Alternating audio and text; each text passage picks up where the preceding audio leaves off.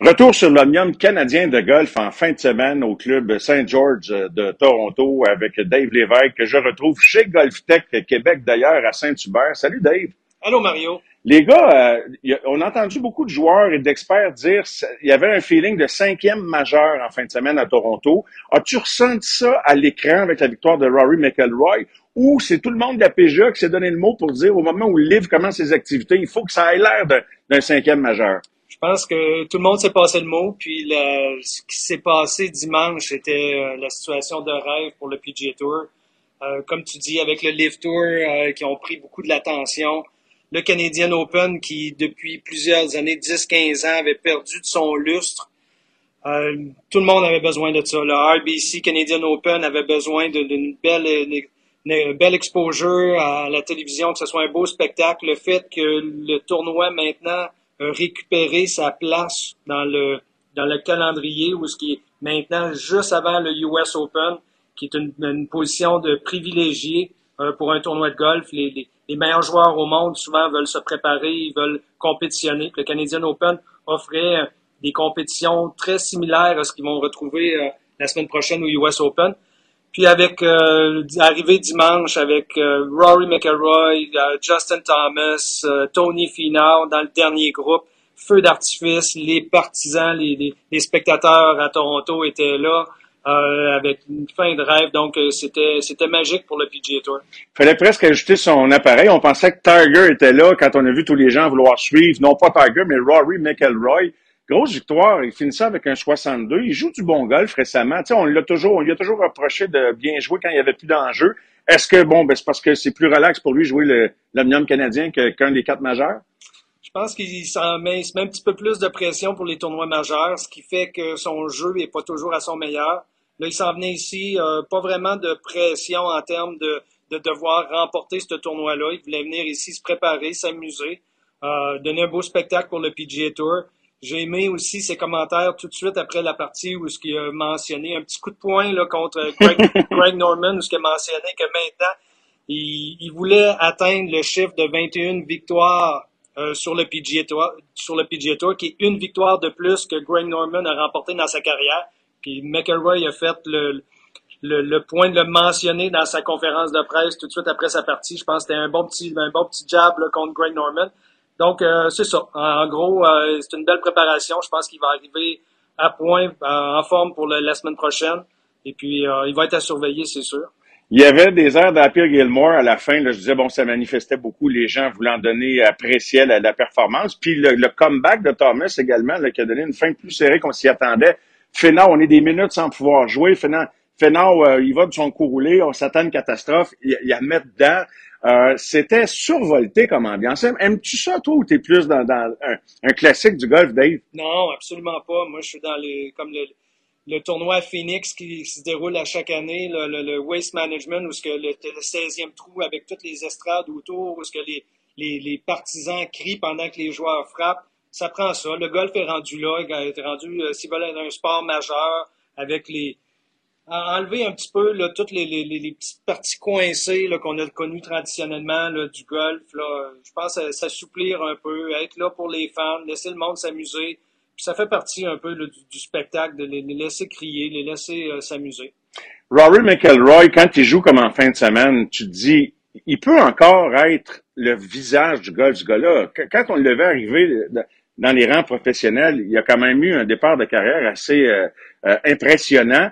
Le vois-tu encore comme ayant ce potentiel-là ou il faut regarder chez les plus jeunes?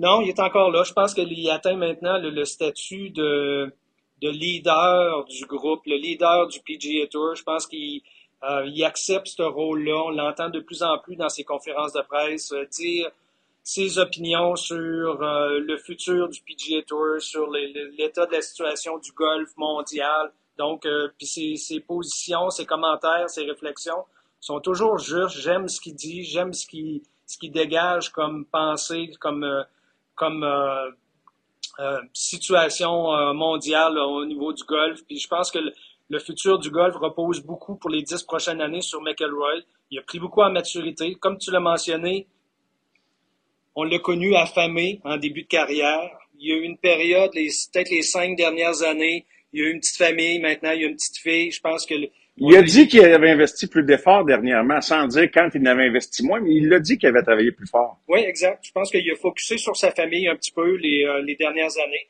Puis là, il revient en force. Je pense qu'il accepte ce rôle-là, le nouveau challenge que le, le, le, monde du golf euh, actuel avec le Live Tour présente.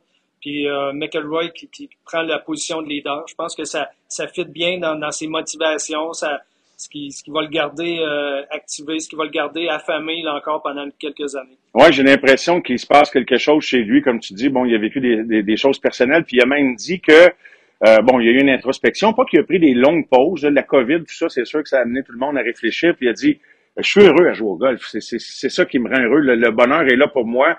Puis là, tu, tu signes une performance comme ça. Puis dans le contexte de la guerre là, des deux circuits, le LIV et PGA, le commissaire Monahan, je ne sais pas jusqu'à quel point il est présent sur, sur tous les circuits, mais hier, je pense que c'est important pour la PGA que ça rayonne très, très fortement, que ça rayonne mondialement l'Alliance canadien en fin de semaine. Puis quand il a serré la main à Rory à la fin de sa ronde, j'ai l'impression qu'il disait Capitaine PGA, je sais pas, mais t'as-tu senti la même affaire que moi? Oui, il devait être soulagé, il devait dire merci Rory d'avoir euh, d'avoir euh, pris ça en charge, puis d'avoir offert ce, spectacle-là, puis qui, qui, qui a vraiment fait un clash avec la fin du tournoi du Live Tour. Ceux qui ont eu la chance.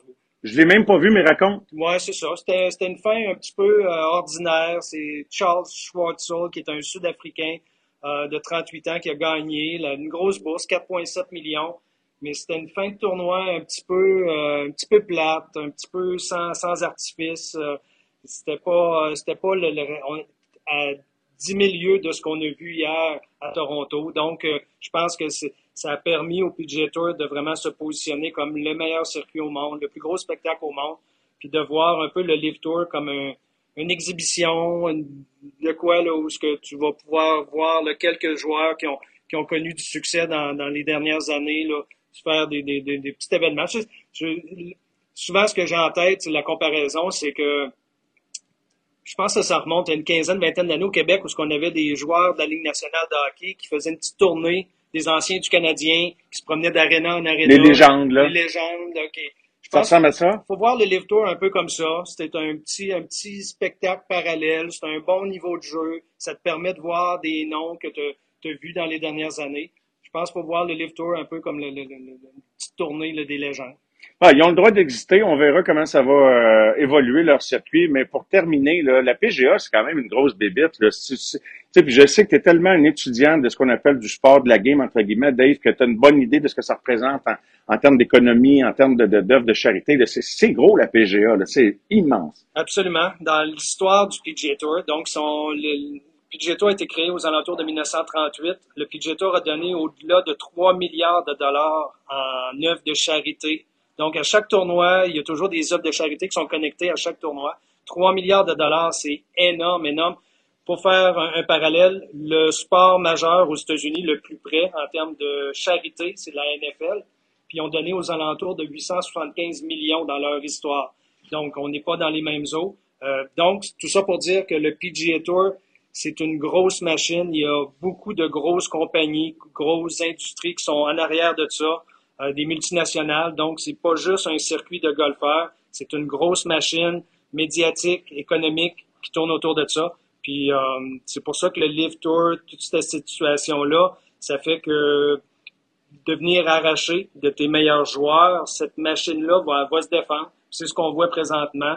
Euh, c'est une, plus une guerre ouverte, ce qu'on voit les médias qui ont embarqué là-dedans, américains. Donc, euh, Jack Nicklaus sur Twitter qui a félicité Rory. Puis je pense pas qu'il félicite tous les gagnants de chaque tournoi, mais tu sais, tu sentais que tout le monde voulait afficher son allégeance. Exact, exact. C'est ce que le, le faut.